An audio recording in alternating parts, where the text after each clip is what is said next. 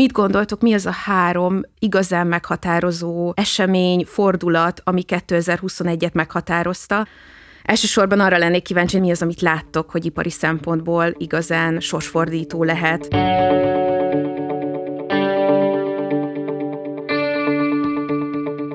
Örömmel köszöntünk minden kedves hallgatót, ez a Köszörű, a Gyártástrend Technológiai Magazin podcastjának második adása, és a mai napon egy évértékelő beszélgetést fogunk folytatni Gyöngy Attillával, az Elemek Kft.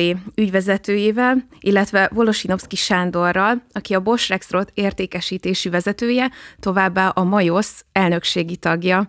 Köszöntöm őket itt a beszélgetésben, arra szeretnélek kérni titeket, Attila és Sándor, hogy egy pár szóval mutassátok be magatokat, hogy mivel is foglalkoztok pontosan, illetve hogy milyen szempontokat fogtok behozni ebbe a beszélgetésbe. Köszönöm szépen, akkor lehet, hogy kezdem én, hogyha hallotok. Volosanoszki Sándor vagyok, gépészmérnök végzettségem van, és a Bosch Kft-nek már egy régóta tagjaként dolgozom, még 98-ban kezdtem a szakmámat. Alapvetően automatizálási területen kezdtem és folytattam is a pályafutásomat, Mostanában így, mint értékesítési vezetőként leginkább, ami foglalkoztat bennünket, az egyértelműen az automatizálás és az automatizálásból tovább fejlődött digitalizáció kérdése, tehát hogy hol lehet mondjuk a, a hatékonyságát a, a gyártórendszereknek még fejleszteni, illetőleg a Bosch csoportnak a tagjaként szintén ez egy olyan irány, ami a csoport által egy, egy kitűzött cél, hogy egyrészt energiahatékonyabban, másrészt pedig termelékenyebben tudjunk gyártani. Felkészültek legyünk a, a piaci változásokra, amit itt az utóbbi két évben elég erőteljesen megélünk.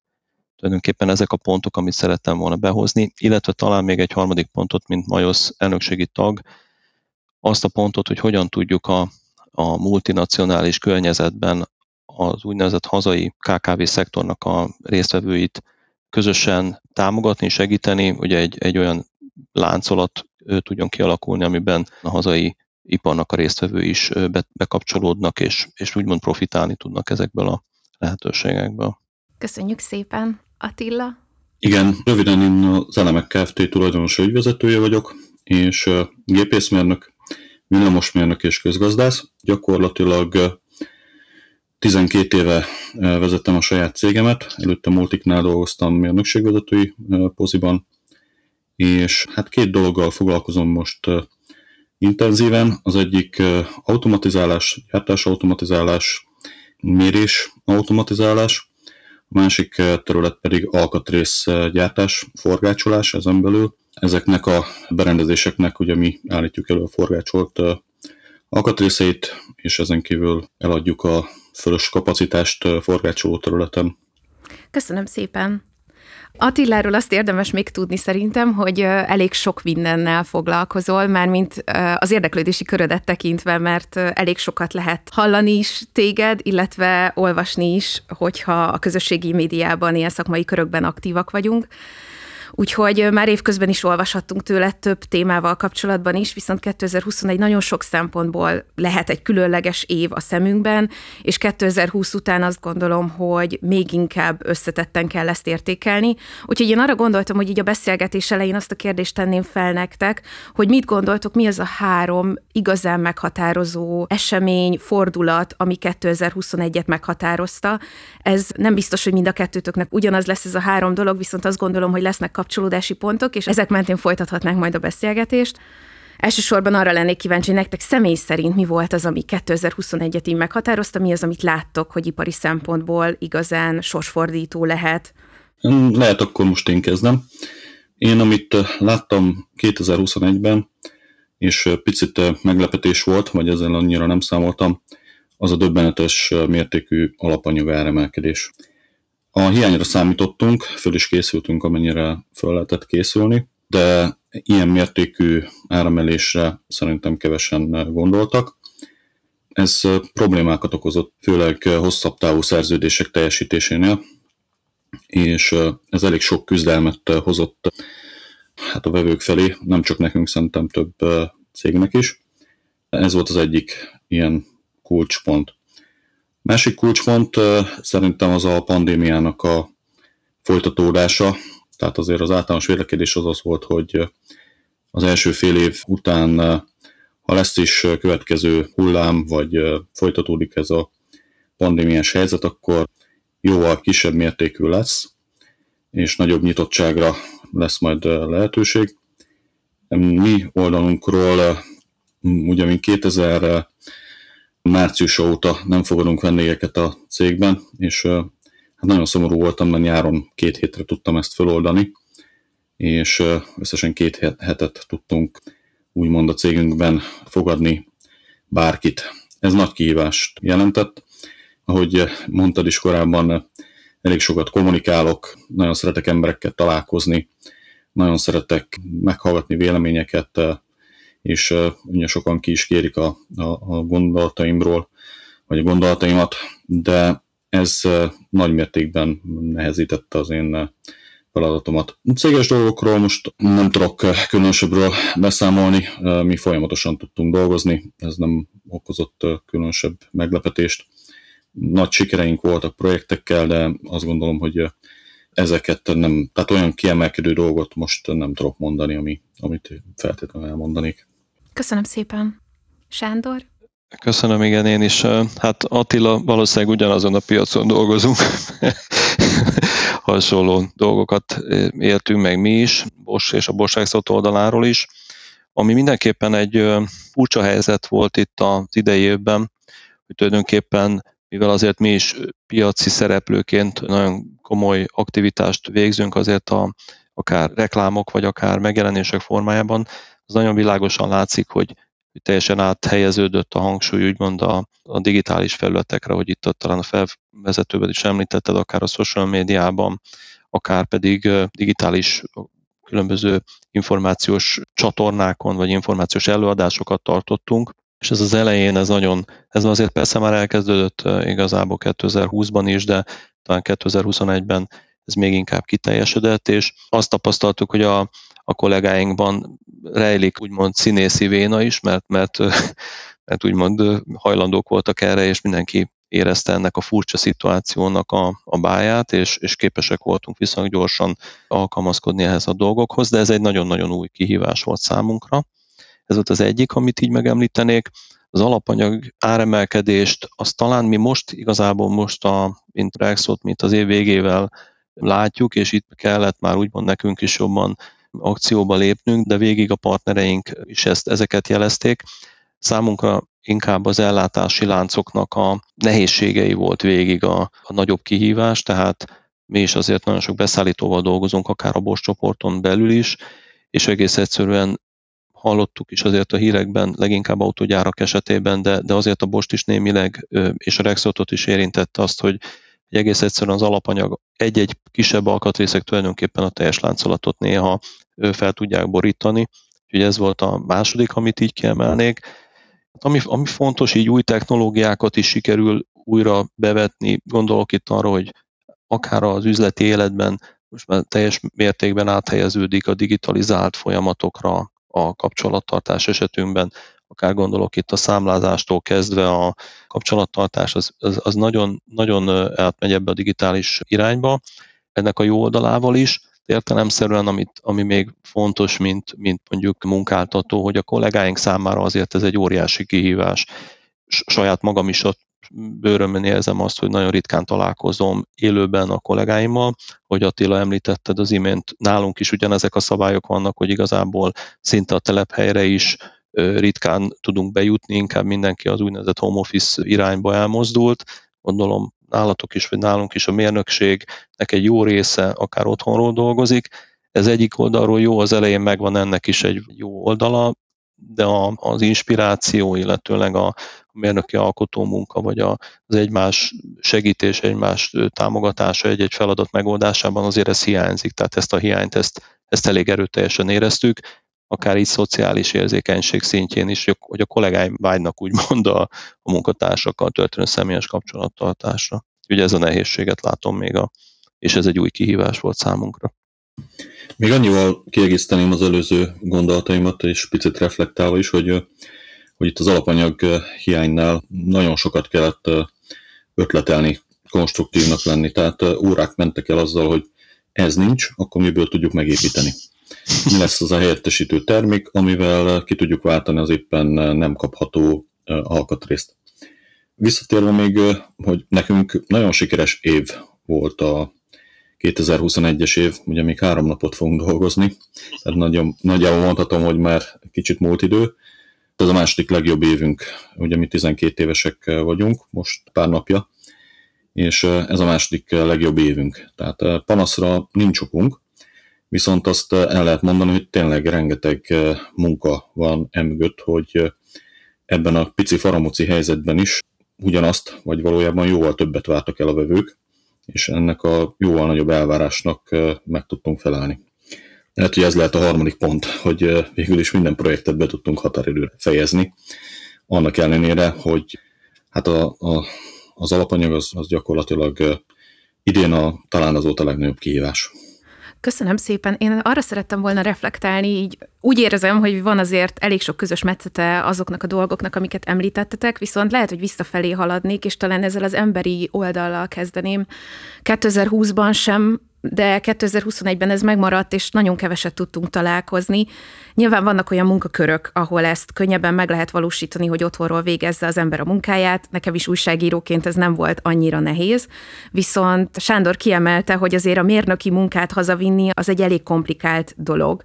Erről tudtok egy kicsit beszélni, hogy, hogy gyártóként, illetve mérnöki tevékenységet végző cégeként, cégvezetőként hogyan tudtátok ezt, ezt áthidalni, vagy ez egyébként okozza így hosszú távon problémát, mert azt hiszem, hogy most már beszélhetünk arról, hogy ez, ez egy hosszú távú hatás lesz, és valószínűleg a távmunka még nagyon sokáig velünk marad, ha nem is a pandémia miatt, de előfordulhatnak olyan helyzetek, amikor ehhez újra és újra alkalmazkodnunk kell.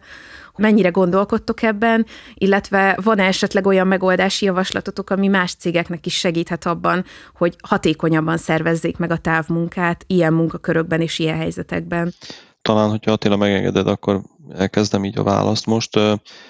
Tehát a mi esetünkben az, hogy átálltunk a, úgymond az otthoni munkavégzés, az viszonylag gyorsan, egyszerűen működött, mert mert azért a, a cég úgymond felkészült arra, van egy, egy erős IT háttér, amivel ez viszonylag egyszerűen jól megoldható volt. De mi kiemelt hangsúlyt helyeztünk a legelején, és, és szerintem ez mindenképpen fontos pont ahhoz, hogy ez jól működjön, hogy a kollégáinkkal a Bosch azért fontosnak tartja egyértelműen a, az ergonómiát és az ergonomikus munkahely kialakítást, tehát nem ugyanaz otthonról dolgozni egy, egy asztal mellől, és nem ugyanaz mondjuk a munkahelyi környezetben egy jól kialakított desktop mögött tevékenykedni. Tehát az első körben ez volt, amit megoldottunk, hogy egyrészt lehetővé tettük a kollégáknak, hogy azokat az eszközöket, ami őket segíti, tehát akár egy, egy monitor, akár egy, egy nagyobb teljesítményű számítógép, vagy éppen a, akár egy jó minőségű ülő alkalmatosság, ezt értelmszerűen akkor az otthoni munkavégzés számára lehetővé tettük, hogy ne a telephelyen legyen, sőt, hogyha be kell menni a telephelyre, ennek volt általában egy, egy alternatív, egy második megoldása, hogy bentről is, tehát otthonról is, és bentről is tudjanak dolgozni. Ez természetesen egyik oldalról költség, de Másik oldalról viszont voltak úgymond a szervezetben olyan tartalékaink, lásd mondjuk egy értékesítő mérnöknek viszonylag egyszerűbb otthonról dolgoznia, tehát mondjuk az ő ülő alkalmatosságát, ami ugyanúgy ergonomikus, azt igénybe tudta venni mondjuk a, a tervezési csoportok, tehát tudtunk egy picit úgymond a kapacitásainkat és a lehetőségeinket úgy alakítani, hogy minden, mindenki számára ez megfelelő legyen. Tehát ez volt az egyik része, amivel kezdtünk utána pedig ahogyan a, a pandémia egy picit talán enyhült, akkor azt a rendszert találtuk ki, hogy, hogy azért mégis megpróbálunk egy picit rendszeresen találkozni, személyesen, tehát ez mindenképpen fontos volt, hogy személyesen is tudjunk azért egyeztetni, és a értelemszerűen az pedig azért az világos, hogy az adott feladatokban, úgymond ilyen kis munkacsoportokban dolgoztak a kollégáink, akik összetudtak úgymond csörögni, és, és, és egy-egy feladatot tudtak így továbbvinni.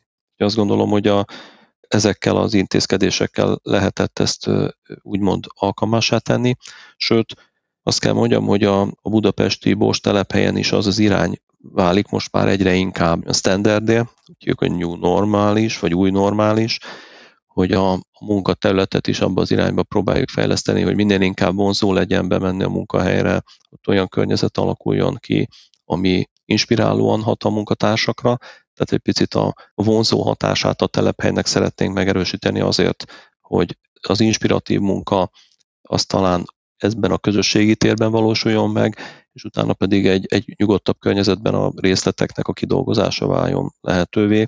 Ez, ez itt a Rexotnál is egyfajta törekvés, úgyhogy ez az irány, ez úgy látszik nálunk is, hogy akár pandémia elmúltával is megmarad ez a fajta rugalmasság és munkakörnyezetre való figyelés. Egyébként ezt a munkavállalók szeretik? Egyértelműen a munkavállalók, ahogy az elején is mondtam, szeretik azt a munkavállalók azt a fajta szabadságot, hogy igenis van egyfajta lehetőségük otthonról is, illetőleg akár közösségi térben is dolgozni, ez mindenképpen egy előnyös dolog. Nekünk nagy részben pozitívak voltak erre a visszajelzések. Aki viszont mondjuk kivitelezésben dolgozik értelemszerűen, tehát akár egy szervizmérnök kollégánk, vagy akár egy gyártásban dolgozó ember, ott ez a fajta rugalmasság nincsen ebben a, ebben a mértékben, tehát azért arra is kell figyelni, hogy, hogy úgymond legyen számukra is, tehát akiknek úgymond kötelezően be kell járni mondjuk egy gyártási tevékenységben, nekik lehetőségük kell legyen arra, hogy találkozzanak azzal a mérnökkel, aki tervezte azt az eszközt. Tehát nem, nem lehet teljes mértékben csak az egyik vagy a másik csoportnak az érdekeit figyelembe venni, hanem törekednünk kellett arra, hogy a cég összessége tudjon működni. Uh-huh. Köszönöm. Igen, én annyival szeretném kiegészíteni, végülis az otthoni munkavégzés szerintem elég jól kiveséztük. Ugye mi is úgy oldottuk meg, hogy aki haza tudott menni, ugye a tervező kollégák ugye otthonról végezték a munkájukat, mi is azt találtuk ki, hogy hazadtuk a gépet, a monitort, tehát igyekeztünk mindent otthon nekik biztosítani, hát picit egy otthoni munkahelyet berendezni. Viszont ugye akik összeszereléssel, gépindítással, vagy éppen forgácsolással foglalkoznak, ugye nekik nem volt alternatíva az otthoni munkavégzés. Én itt, itt két dolgot emelni ki. Egyrészt szerintem az az általános elgondolásom, hogy egy egészséges munkahelyen van normális szellőzés, akár gépeknél ugye megfelelő elszívást alkalmazunk már nagyon régóta.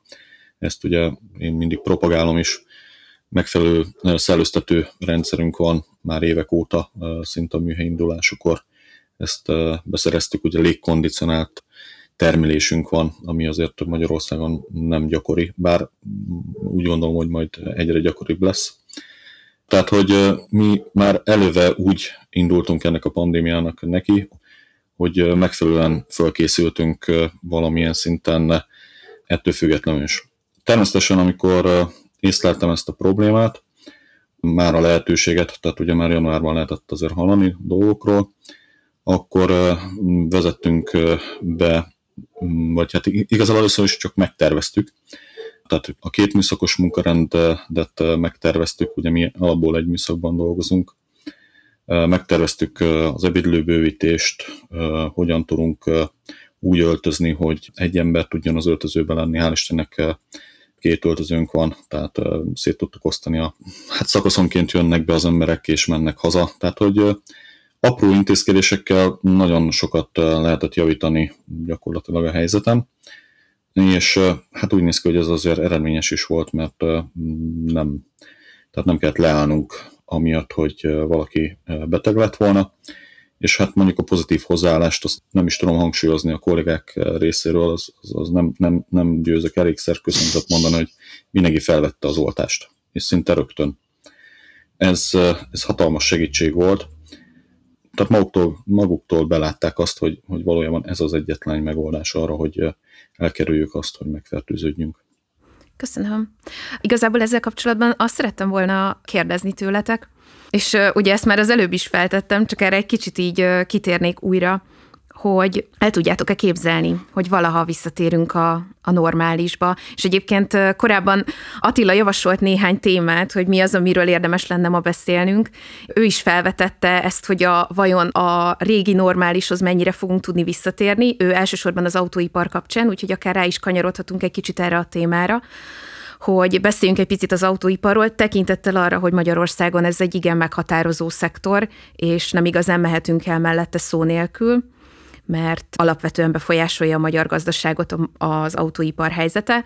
Ugyanakkor én, én ezt egy kicsit nyitva hagynám, hogy, hogy egyáltalán akár a munkahelyek kihasználásával kapcsolatban, akár az emberi találkozások szempontjából el tudjátok-e képzelni azt, hogy megint minden anormális lesz Mert bevallom őszintén az én szempontomból most ezt egy kicsit nehéz látni, mert minél több emberrel beszélek, annál több helyről kapom azt az információt, hogy egy csomó dolgot meg kellett változtatniuk, és ritkán hallok arról, hogy ennek akár a visszaváltoztatása szóba jöhet-e. Ezt lehet, hogy kezdeném én, ha már én vetettem fel a kérdést. Igen. De nézzük általános oldalról. Én, hát én azért bízom benne, hogy ha még jön is most egy újabb hullám az új variáns miatt, azért a nyár, mostani nyár is, tehát az idei nyár is, meg én úgy gondolom, hogy a 2022-es nyár is, szerintem egy, egy jó, jó körülmények között tud már telni. Nekem az a jó körülmény, ha legalább kintre ki tudunk ülni, nyugodtan beszélgetni maszk nélkül, az, az, már, az már nekem egy nagyon jó körülmény, így vevő kapcsolat, beszállítói kapcsolat oldalról.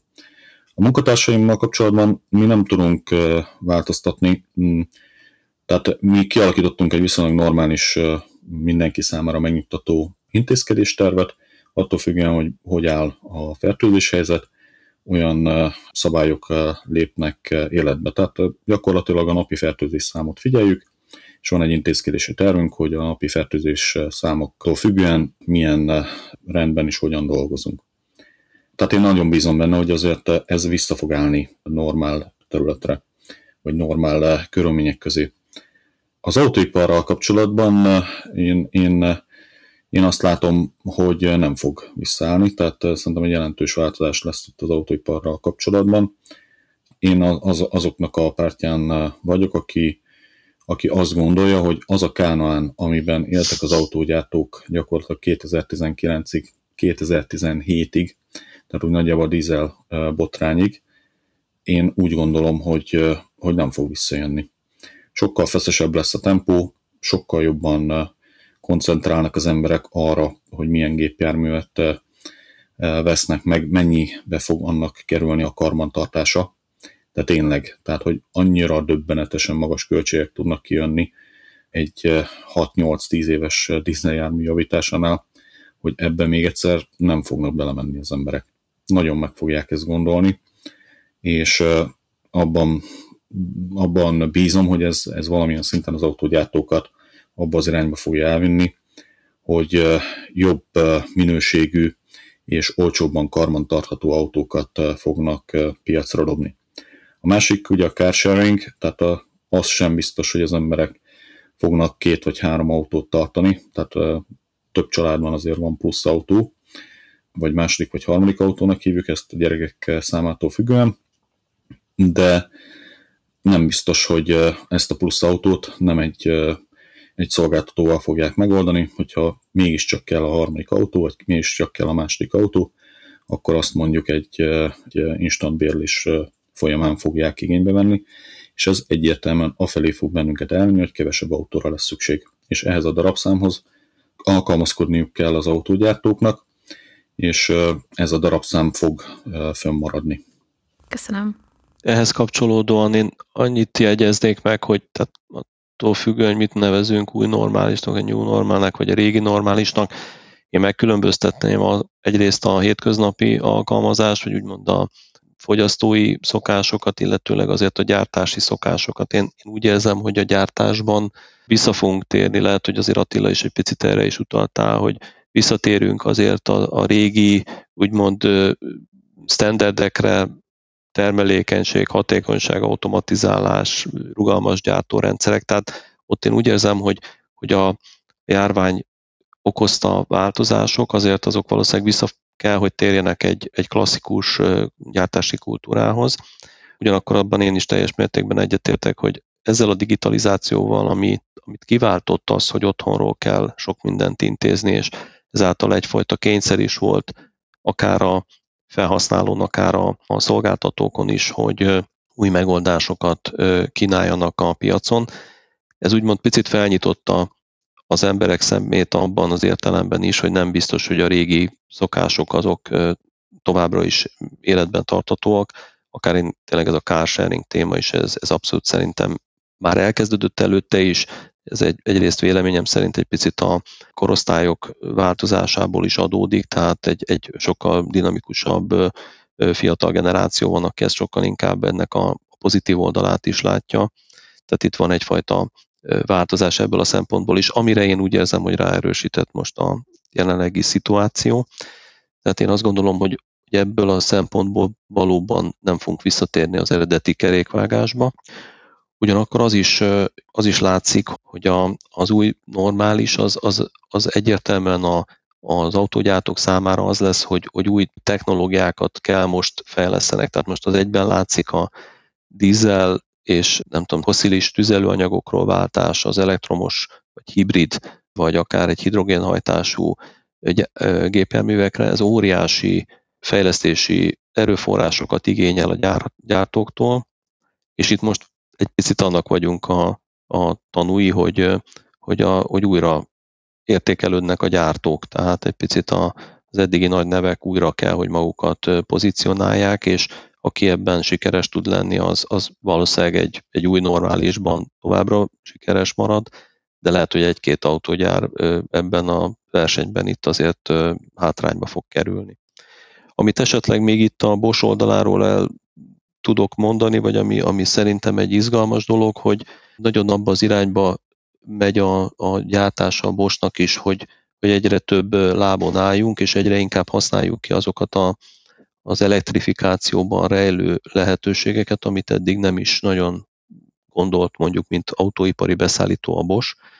Csak egy, egy példát említenék, ez az úgynevezett elektromos kerékpár, az e-bike, ami egy, egy tulajdonképpen egy, hát majdnem azt mondom így idézőjelben, hogy kósza ötletből az egyik legsikeresebb területévé kezd válni a, a Bosch csoportnak, mert az emberek átszoknak, úgymond, ahogyan Attila is említetted, a carsharinget is mondhatjuk, de sokan átszoknak akár egy kerékpáros közlekedésre, és egész egyszerűen olyan piaci igény sikerült generálni, és ez önmagát utána gerjeszti, ami teljesen egy új normális, egy újfajta közlekedési mód, ami, amire a Bosch csoport itt Magyarországon szerencsésen rá tudott csatlakozni. Tehát kettős, kettős az érzés bennem van, amiben szerintem a gyártás technológiában visszatérünk az eredeti kerékvágásba, vagy legalábbis az elvekhez, míg mondjuk a felhasználói oldalon valószínűleg ez már nem fog így visszatérni, hanem, hanem új, új megoldások kerülnek bevezetésre.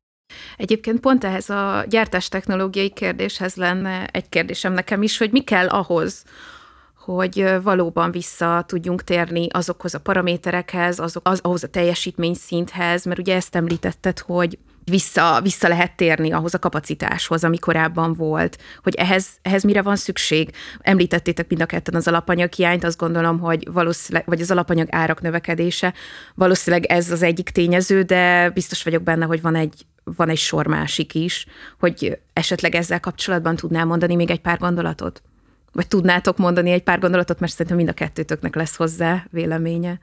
Ha folytathatom most így, akkor tehát azt gondolom, hogy a, akkor tudunk visszatérni a gyártási volumenekhez, hogyha azt az úgynevezett rugalmas gyártást jól tudja menedzselni a, az adott cég, tehát olyan gyártósorokat tud üzemeltetni, installálni, ami, ami jól tud alkalmazkodni a piaci változásokhoz.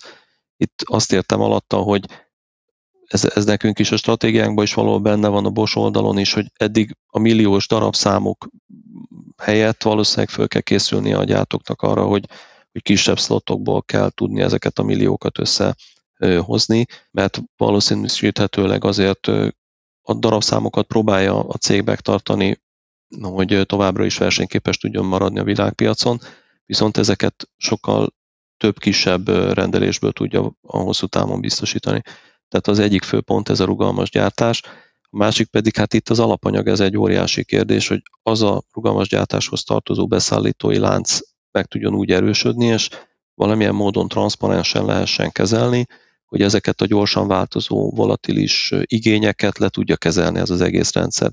Ez egy nagyon sérülékeny szisztéma, ezt, ezt látjuk mi, ugyanakkor ebbe az irányba segít bennünket egy digitalizációs folyamat, hogy ezt valamilyen szinten át lehessen látni, lehessen előre tervezni. E, ebben gondolom azokat a pontokat, amivel a, vissza lehet térni egy, egy legalábbis hasonló gyártási mennyiséghez, mint ami a múltban volt. Köszönöm szépen! Én két oldalt, vagy két oldalról közelíteném meg. Ugye az egyik oldal a, a gépgyártás vagy automatizálás, ugye a kedvenc területem. Tehát én úgy gondolom, hogy ez egy, ez egy jó irány, mm, amit hozott a pandémia. Tehát vegyük észre, hogy azért több munkahely ki lett váltva robotokkal, automatizáltunk folyamatokat. Ezáltal mondjuk úgy tudtuk kialakítani a munkahelyeket, hogy messzebb kerültünk, kerültek egymástól az emberek, ezért mondjuk nagyobb távolságot tudtak tartani, és nem fertőzték meg egymást. Ezt az irányt szerintem mindenképpen tartani kellene, mert még ha mondjuk a pandémia meg is szelidül ez a vírus, az attól függetlenül van minden évben influenza szezon, más egyéb fertőző betegségek, és ha picit távolabb tudnak lenni az emberek egymástól, ez mindenképpen egy segítség. Tehát nekünk ez egy lehetőség volt, mert ugye sokszor azt mondják, hogy hát ilyen olyan problémákat hozott a pandémia. Nekünk ez plusz árbevételt generált, mm, hogy több automatizálásra volt szükség, szállítószalagok, mm, átrakófejek, ugye ezek a nagyobb cégek bevezették a mi vevőjeink, és tehát én e, ezt közelíteném meg, vagy ezt, ezt szerettem volna itt elmondani, hogy ez szerintem egy jó irány, és ez maradhatna is. A másik irány, hogyha megnézzük ezt az egész gazdasági helyzetet, itt most ugye picit a közgazdász szólal meg, akkor tehát mi történt? Ugye ez egy gyökjel alakú válság, ugye a gyökjel alakú válságoknak az a tulajdonsága, hogy egy nagyon gyors visszaesés, majd egy 70-80 százalékra egy nagyon gyors visszatérés, és utána ugye áttértünk a gyökjelnek a harmadik majdnem vízszintes vonalához, és egy viszonylag lassú emelkedés. A tavalyi évben megijedtek a vevők, ugye hirtelen összeomlottak a ellátásláncok is, de a kereslet is összeomlott, ugye mindenki válság, válság, akkor nem biztos, hogy új autót veszek, nem biztos, hogy új mikrohullámút veszek, nem biztos, hogy most szeretnék lakást váltani, tehát volt egy sok. Majd ez ugye megpróbált helyreállni idén, majd ez, ez a helyreállás, ez folytatódott, viszont nem volt hozzá alapanyag. Tehát most meg volt egy, egy alapanyag sok, és egy alapanyag áremelkedés sok. Jövő évben én úgy gondolom az alapanyagállátás valamilyen szinten rendeződni fog. Az a kérdés, hogy hogyan fog a kereslet oldal rendeződni. Tehát lesz-e az embereknek pénze, hogyan tudjuk majd őket rávenni arra, hogy vásároljanak. Ha ők vásárolnak, akkor hogyan lesz abból egy gyártósor. Ugye mi, akik automatizálással foglalkozunk, nekünk, hogyha nem nő a gazdaság, nincsenek új termékek, akkor nekünk nulla a bevételünk, mert nem kell új berendezés. Tehát egy picit mi sokkal, tehát az ostorcsapás jelenség az nálunk sokkal jobban jelentkezik, míg azoknál, akik mondjuk terméket állítanak elő. Az a kérdés, hogy vissza tud-e állni, tehát lesz-e az embereknek elég pénze 2022-ben, és a kereslet oldal vissza tud-e állni mondjuk a 2019-es szintre. Erre várjuk valójában a választ, vagy ezt majd meg fogja mutatni ez a következő év. Egyébként ezzel kapcsolatban hogy látjátok? Tehát mondjuk a 2021-es évnek az íve az ebbe az irányba ment, tehát hogy tapasztaltátok azt a keresletnövekedést, akár Attila, így automatizálás oldalról, bár azt gondolom, hogy 2021 alapvetően az automatizálásnak mintegy az éve volt, mert rengeteg olyan cég is elkezdett az automatizálás irányába kacsingatni, aki korábban még nem, vagy csak nagyon óvatosan. És bár 2020-ra is nagyon sok automatizálási projektet terveztek, de a legtöbbet ezt inkább áttolták 21-re, és most valósították meg. Viszont a fogyasztói oldalt, azt hogy látjátok egyébként, élénkül-e a kereslet, mennyire, mennyire van az embereknek vásárló ereje, és mennyire, mennyire támogatják abból a szempontból a gazdaságot, hogy költik a pénzüket.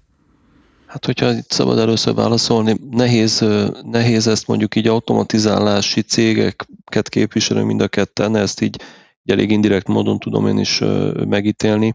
Talán annyi szerencsém van, hogy van némi rálátás a Bosch csoporton belül azokra az üzletágakra, például a, a termotechnika, vagy akár itt a Power Tools, tehát a kéziszerszám, vagy, vagy, vagy vég, végső soron akár a háztartási gépek területére, és ott azt tudom mondani, hogy, hogy, hogy eléggé pozitív irányba mennek a, a számok. Azt látni lehet, hogy mint ahogyan 2008-ban is volt egy gazdasági válság, és akkor a német kollégák azt csinálták, hogy otthon kellett maradniuk, és, és elővették a régi szerszámgépeiket, vagy kézi szerszámaikat, hogy akkor nem tudom, otthon egy kicsit helyre teszik a kerítést, meg nem tudom, lefestegetnek egy-két dolgot, és amikor észrevették, hogy lehet, hogy azok a gépek nem mennek, akkor elmentek a boltba, és vettek helyett egy másikat, és egy picit hasonló szituáció van most is a, a nálunk, vagy ezt tapasztaljuk, hogy igenis a, a pandémia miatt van egy olyan felhajtó ereje mondjuk a kézi szerszámok területén, ami miatt például a gyár egy, egy nagyon komoly évet és egy nagyon nagy teljesítményt tud kihozni. Még akkor is, hogyha ugyanúgy műanyag, meg alapanyag hiány és forgácsolt alkatrészhiányokkal ugyanúgy ők is szenvednek. Ugyanezt tudom elmondani akár erről a kerékpárról, amit az imént említettem, hogy, hogy tulajdonképpen a kereslet az egyszerűen nő rá, és ez, hogy Magyarországon mekkora ebből a kereslet, ezt nem tudom megmondani, viszont, vagy inkább csak az érzésem az, hogy szerintem nem vagyunk jelentősen elmaradva mondjuk az európai átlagtól, viszont, viszont az látszik, hogy mint globális cég ebből a részből vannak úgy, úgymond olyan területek, amelyek tudnak profitálni. Úgyhogy a keresletet én úgy érzem, hogy nem, nem, nem csökken egyenlőre. Egy nagyobb értékű, mondjuk egy, egy, egy komolyabb beruházása, ahogyan talán Attila is említetted ezt, akár egy, egy lakásvásárlást, vagy egy, egy gépkocsinak a beruházását, azt azért valószínűleg több, jobban megfontolnak az emberek. Ott, ott lehet, hogy tetten érhető ez a fajta megtorpanás. Ahogy én említettem, mm, hát a bizalom az, az afelé megy, hogy, hogy abban bízunk valójában, hogy ez, ez ha még a kisebb lengésekkel is, de visszatér a jókedv, visszatér gyakorlatilag a vásárlókedv, visszatér a picit a régi életünk, tudunk utazni, mm, ez mind-mind pozitív dolgokat fog majd hozni 2022-ben. Hát, hogy Magyarországgal kapcsolatban milyen bizonytalanságok vannak, azt szerintem egy másik podcastról lehetne beszélni, mert azért a jövő év jelentős bizonytalanságot tartalmaz. Ugye választások lesznek, különböző döntésekre várunk, ugye infláció szabadult el elég rendesen, és hát erre milyen választ tud adni gyakorlatilag akár a Nemzeti Bank, akár a kormány. Ezt, ezt meg fogjuk látni, tehát azért vannak bizonytalanság, a bizonytalanságot erősítő oldal, vagy területek. A másik oldalról meg hát a remény van, hogy csökken a pandémia, és hát kicsit boldogabban tudunk majd élni, és ez, ez, ez a felé fog elvinni bennünket, hogy túl leszünk ezen. Ez egy ilyen nagyon jó leső pozitív mondat volt egyébként, hogy túl leszünk ezen, és szerintem ebben nagyon-nagyon-nagyon sokan bízunk. Én még egy olyan kérdéssel készültem, vagy egy olyan témát szerettem volna még felhozni, mielőtt rátérünk arra egy kicsit, hogy mit várunk 2022-től, hogy 2020-ig egyre nagyobb figyelmet kapott a környezetvédelem és a klímaválság, és az idei évben is megint egyre többet beszélünk róla, de valahogy így a pandémia hatására egy kicsit háttérbe szorult ez az egész téma. Természetes módon az emberi egészség és az életvédelem vált fontosabbá ennél, viszont szerintem, ha iparról beszélünk, automatizálásról beszélünk, akkor mindenképpen kell beszélnünk arról is, hogy ennek milyen környezeti lábnyoma van, mert azt gondolom, hogy a 21. század embere számára ez már egy valóban fontos és égető kérdés, hogy mi lesz a bolygóval, és ezért szerettelek volna titeket is megkérdezni arról, hogy 2021-ben szerintetek elég figyelmet kapott -e ez a téma, mit láttok, mik azok az intézkedések, amik egyáltalán segítettek volna fellélegezni a Földnek, vagy segíthettek volna fellélegezni a Földnek, cégvezetőként, ipari szemmel hogyan látjátok, mennyire megvalósíthatók egyáltalán azok a célok, amiket mondjuk az EU kitűz, vagy állami szinten kitűznek a vállalatok elé, hogy ezeket a klímavédelmi célokat kell elérni? Lehet, hogy akkor először én válaszolni, mondjuk a amennyire, tehát a Bosch kitűzte, a Bosch oldalát tudom mindenképpen mondani, és a Rexot is természetesen ezt csatlakozik, kitűzte a karbonsemlegességet, és ezt mind itt Magyarországon, mind pedig Természetesen Németországban ennek a határideje 2025 évet határozták meg, és ezt, ezt teljes mértékben tudják tartani. Az való igaz, hogy az itt mondjuk a 2021-es év az talán inkább a egészségügyi problémákról és úgymond az embereknek a, az életének a védelméről szól. Ugyanakkor a háttérben azért mind a nagyobb cégek is dolgoznak azon, hogy minél kevesebb energiakibocsátást, és minél, vagy energiafelhasználás, bocsánat, és minél kevesebb CO2 kibocsátást tudjanak elérni. Ez azt gondolom, hogy a digitalizációban lehet úgymond tetten érni, például azzal, hogy mondjuk a gyártórendszeren belül olyan energiamenedzsment szoftvereket kezdtünk el alkalmazni, amivel a gépsoroknak a átlagos bekapcsolási idejét, úgymond az üres járatát figyeljük, és természetesen lekapcsolásokat teszünk mondjuk a nagyobb fogyasztók esetében, vagy energiahatékonysági projekteket valósítunk meg. Állami oldalról is látjuk azt, hogy vannak törekvések arra, hogy a kisebb gyártókat is egy picit ebbe az irányba támogassák így a digitalizáción keresztül. Tehát, hogy nem csak hatékonyságnövelésről szóljanak úgymond a projektek, hanem mondjuk egyfajta transzparencia, energia menedzsment irányába fejlesszük őket. De azt gondolom, hogy ez az a tér, ami még nagyobb forrásokat úgymond elviselne a piac, mert, mert igenis ez egy, ez egy viszonylag hosszabban megtérülő befektetés, és először is rá kell ébredjenek a cégek arra, hogy mit, mit is veszítenek el, mert nem mindenki látja, hogy éppen hogyan is áll az ő gyártási kultúrája mondjuk egy energiafelhasználás tekintetében. Ezekre vannak műszaki megoldások, amit, ami adatot kinyerve teljesen transzparens módon tud egy, egy aktuális státuszt mutatni, sőt még arra is képes, hogy, hogy mondjuk a legnagyobb fogyasztóknak a, a hatékonyságát figyelje, de ezek igenis, ezek azért egy beruházáshoz köthetőek.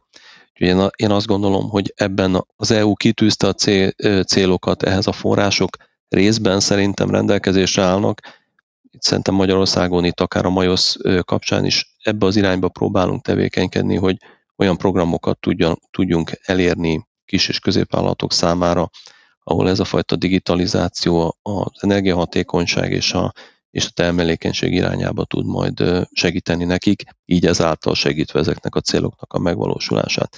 Az, hogy hol tartunk most ebben az útban, én azt hiszem, hogy valahol a, az állami szféra felismeri ezt, a, ezt az igényt, és ezt, ezt, ezt támogatja, viszont a programok még nem teljes mértékben támogatják ezeket. Itt szeretnénk ebben még javulást elérni.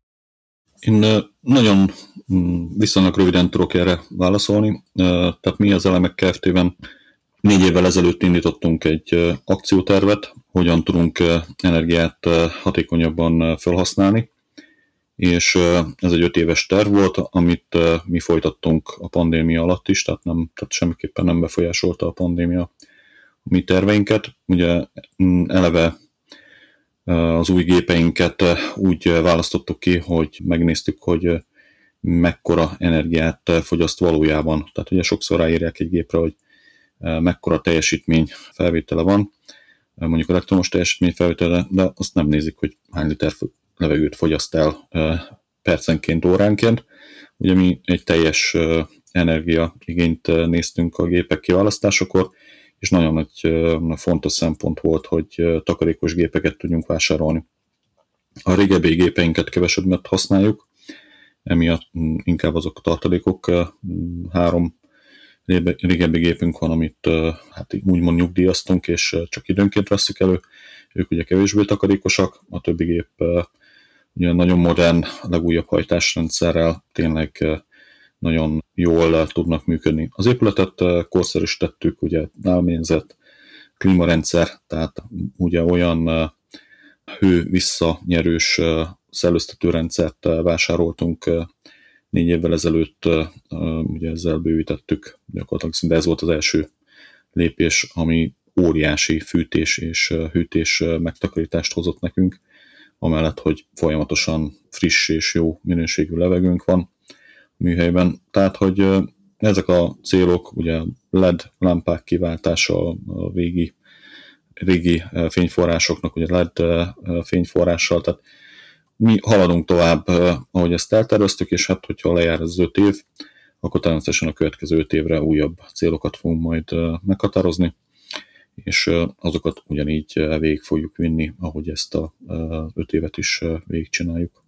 Attila, amit mondtál, az bennem eléggé megerősíti azt, hogy, hogy ezek szerint az, hogy odafigyeljünk a környezetre, vagy odafigyeljünk arra, hogy a, a klímaválság az egy aktuális probléma, az nem, nem csak pénzkérdése, és hogy ez egy KKV számára is megvalósítható, illetve Sándor, amit mondtál, hogy a Majosznak is van olyan törekvése, hogy kis és középvállalatokat támogassatok ilyen irányú beruházásokban, pályázatok elnyerésében, programszervezés ügyében, hogy akkor ez egy törekvés, és, és ezt nagyon jó hallani egyébként, hogy 2021-ben ez nem, hogy háttérbe szorult, hanem igazából megint újra előtérbe.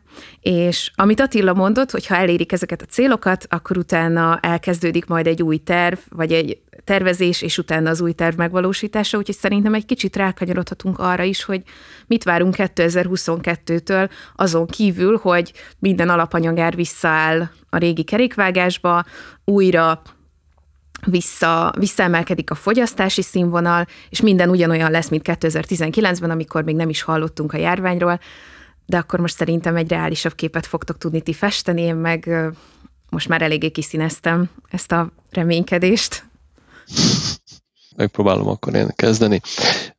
Én azt hiszem, hogy 2022-ben tovább fog folytatódni az az automatizálási folyamat, amit itt azért már így lefestettünk, tehát továbbra is érezzük azt, hogy úgymond munkaerőhiány is van, tehát az az, az igények, ami, amit támasztanak a gyártókkal szemben azért, és a beruházások is azt sejtetik előre, hogy bizonyos folyamatokat automatizálni szükséges, olyan ö, beruházásokat látunk már most, ami akár a logisztikában, akár az anyagmozgatási területeken, akár egy-egy gyártórendszernek a modernizálásában ezt az automatizálást vetíti előre.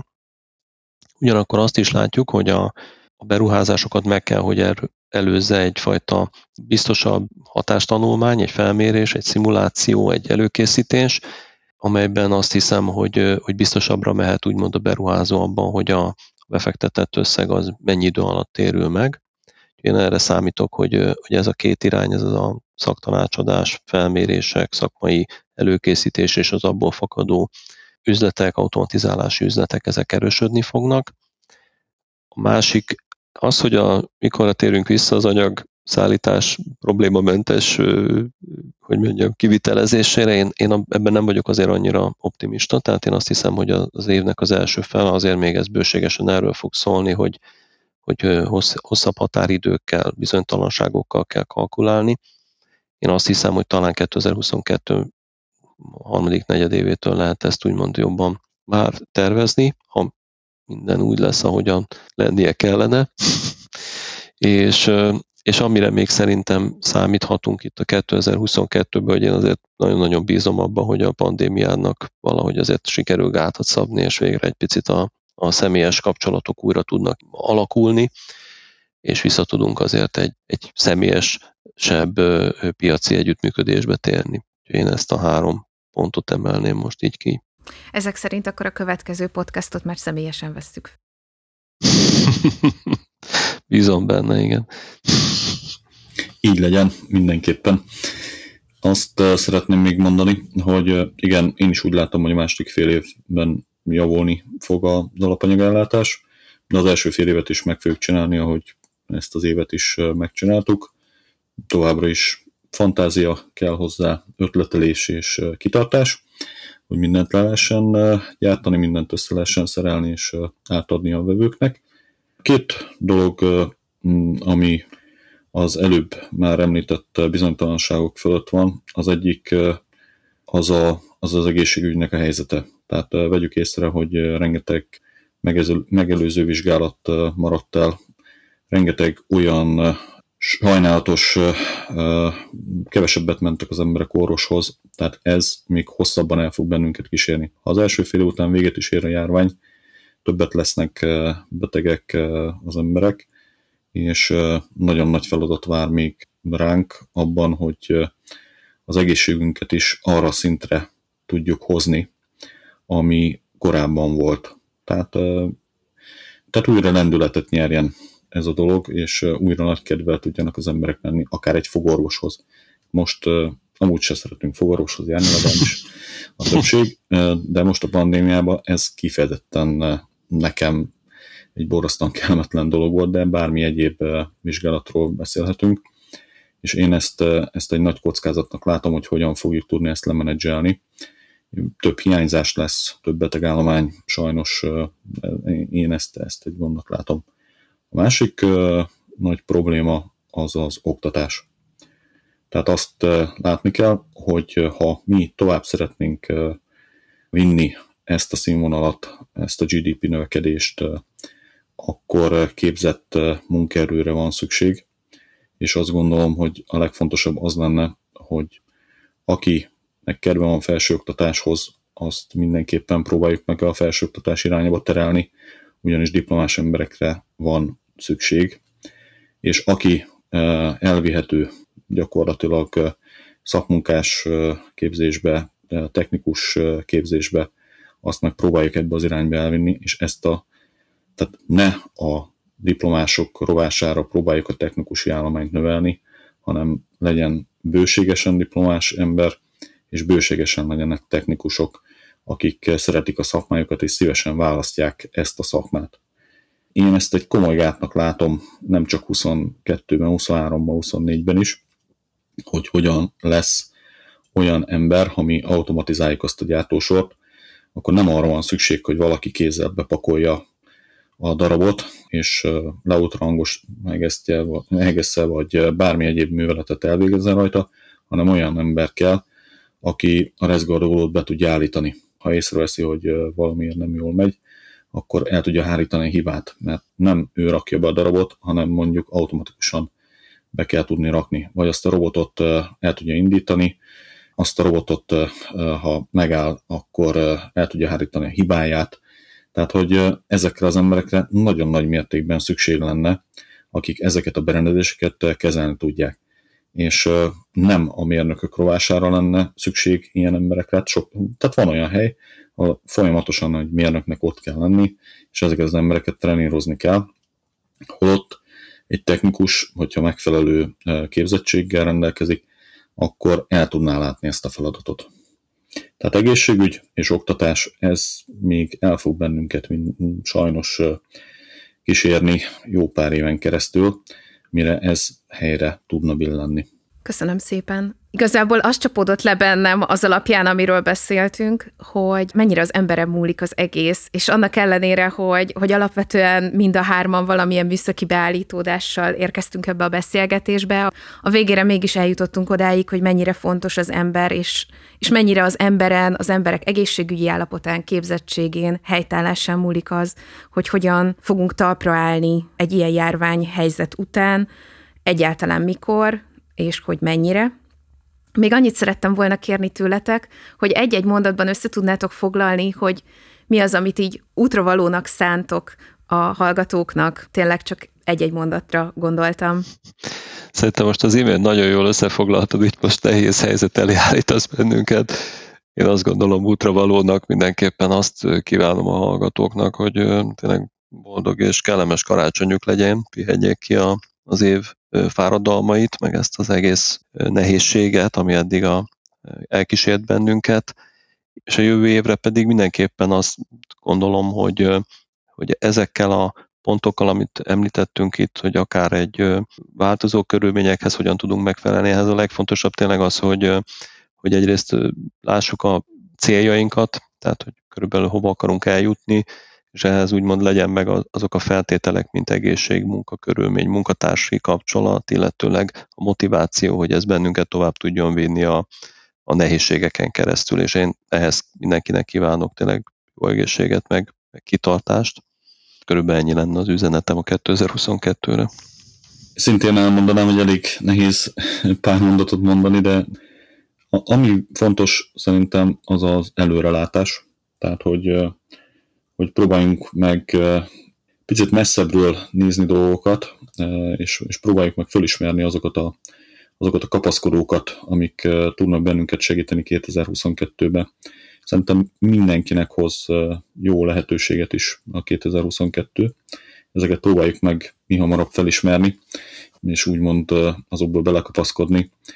Úgy gondolom, hogy ha sikeresek tudunk lenni, így emberként, meg, meg munkatársként, akkor ezzel a sikerrel tudjuk segíteni a, a, a céget, ahol dolgozunk, és közösen szerintem egy, egy jó kis év tud ránk várni 2022-ben, egy folyamatosan javuló év tud ránk várni, majd legalábbis ebben mindenképpen bíznunk kell. És hát én is ugyanígy mindenkinek jó pihenést, boldog ünnepeket, vagy szeretnék kívánni, és hát reméljük, ahogy, ahogy beszéltünk is, hogy következő podcast, podcastot élőben, együtt, egészségben tudjuk felvenni, és, és akkor már, már igazából majd picit visszanézünk, hogy hogy is indult ez a 2022. Nagyon-nagyon szépen köszönöm a beszélgetést nektek, a gondolataitokat és a véleményeiteket, és ahogy Attila is említette, bízom benne, hogy legközelebb személyesen találkozunk, illetve köszönöm a hallgatóknak is, hogy velünk voltak, és mindenkinek kellemes ünnepeket és sikerekben gazdag, boldog új évet kívánunk. Köszönjük szépen! Köszönjük szépen!